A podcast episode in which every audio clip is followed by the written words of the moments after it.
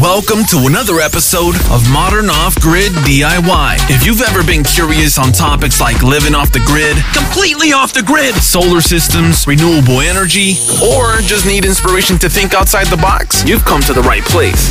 This is Modern Off Grid DIY.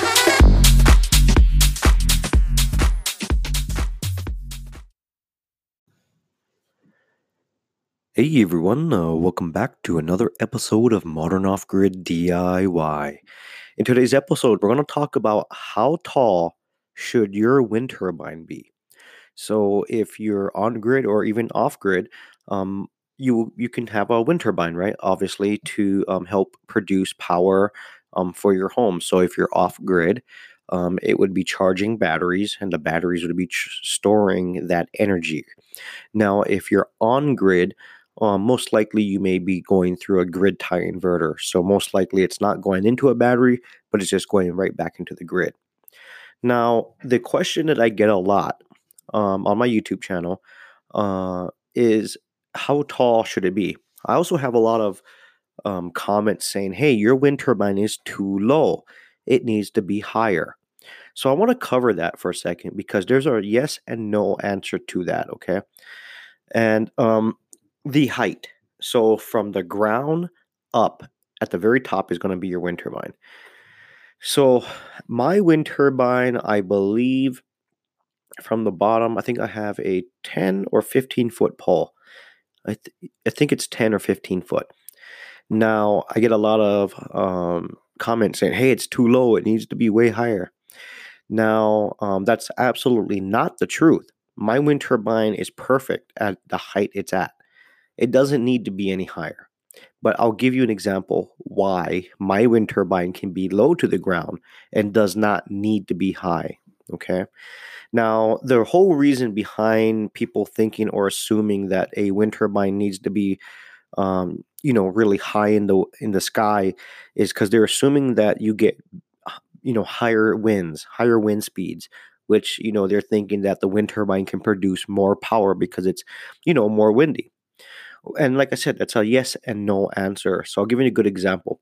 Where I live, I get really, really good high high winds, and I mean a lot of it. Okay, um, I would say more than ninety percent of the time, um, we have really good high winds where I live. Um, I don't know if I would consider that lucky, but in the terms of a wind turbine, it is lucky for me. Yes. So because we get really, really high winds where I live, I don't need a wind turbine that is 30, 40, 50, 100 feet in the air. It just wouldn't serve a purpose.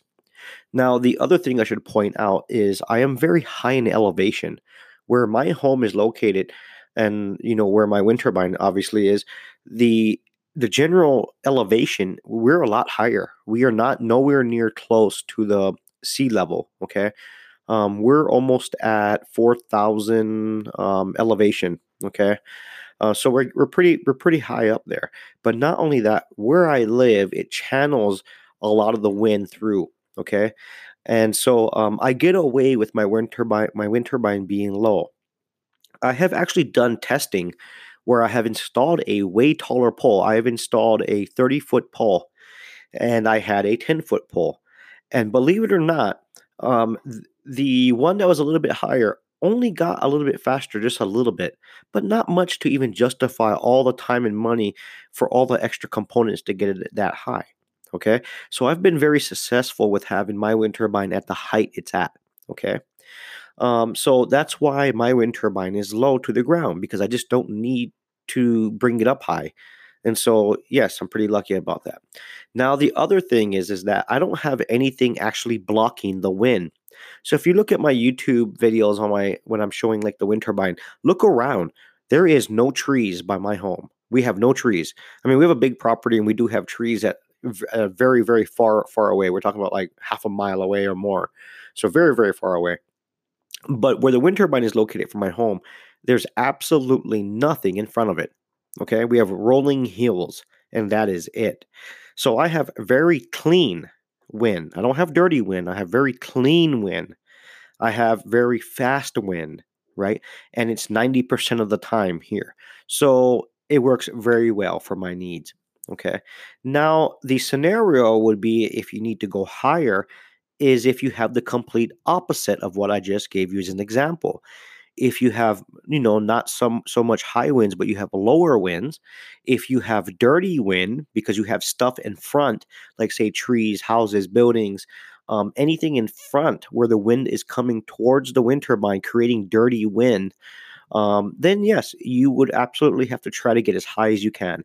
Also, if you have a lot of trees, you know, on your property, then yeah, those trees will definitely block the wind, and you want to try to go as high as you can or as high as you can afford, because you got to remember the poles, the guide wires, you know, all that stuff adds up. The higher you go, the more expensive it gets.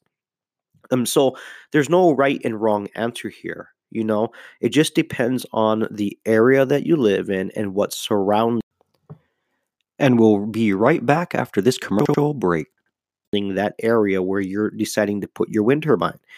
So, um, yeah, if you have a lot of trees and all that, and a lot of buildings or stuff in front of that wind turbine, uh, yeah, you're going to have really dirty wind. And uh, really dirty wind, what happens with really dirty wind is when it when it's hitting something and as the wind wraps around that or goes through that object um, the wind on the other side is very broken up it's not clean it is it is very broken up.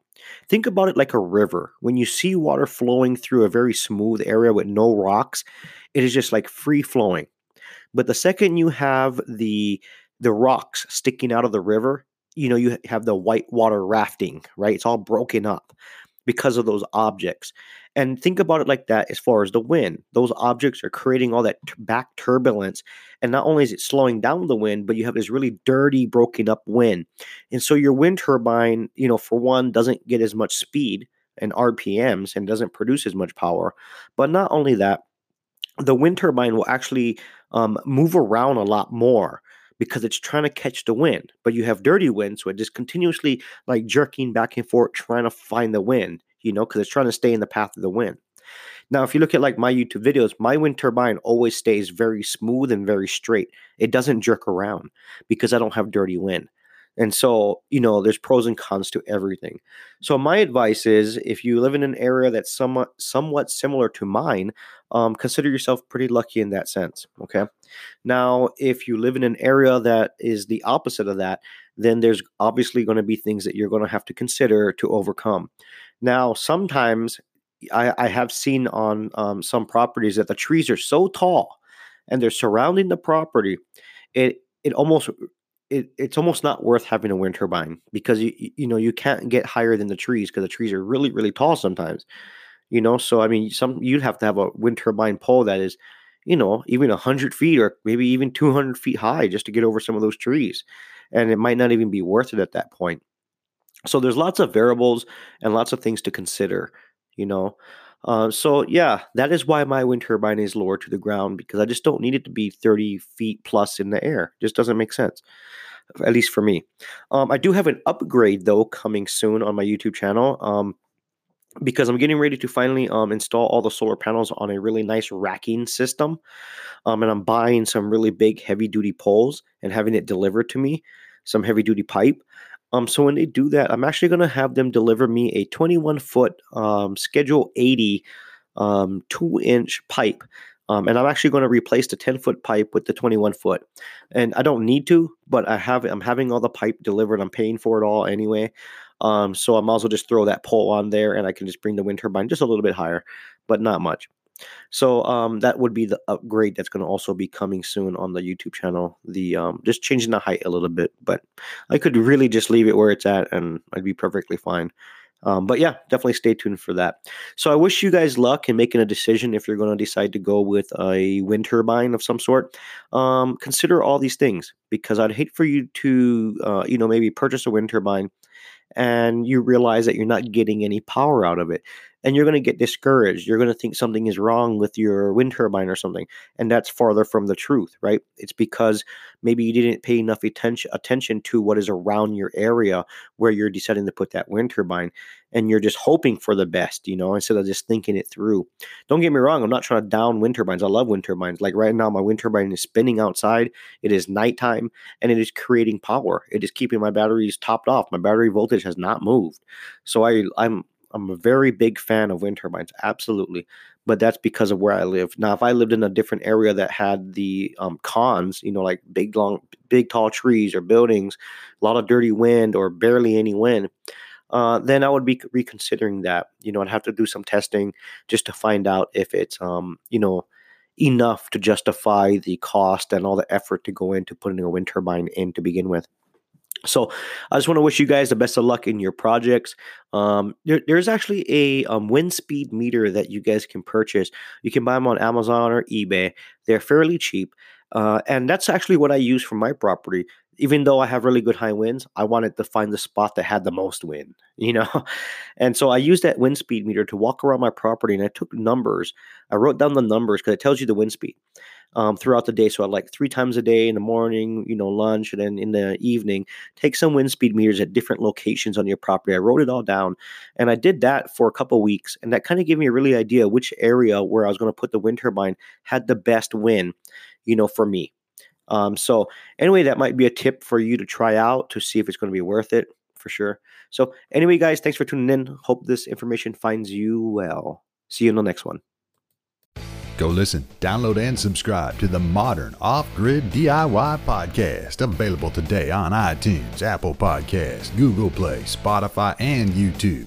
Modern Off Grid DIY, inspiring others to think outside the box. Support the podcast today. It's also available on anchor.fm slash free your mind, and there's already a ton of episodes for you to binge listen to and learn how to live off the grid in these modern times and do it yourself. Once again, it's titled Modern Off Grid DIY. It's also available on Podbean, Stitcher, Breaker.audio, and Overcast.fm. Make sure you subscribe to stay up to date on new releases, Modern Off Grid DIY. Go listen, download, and subscribe today.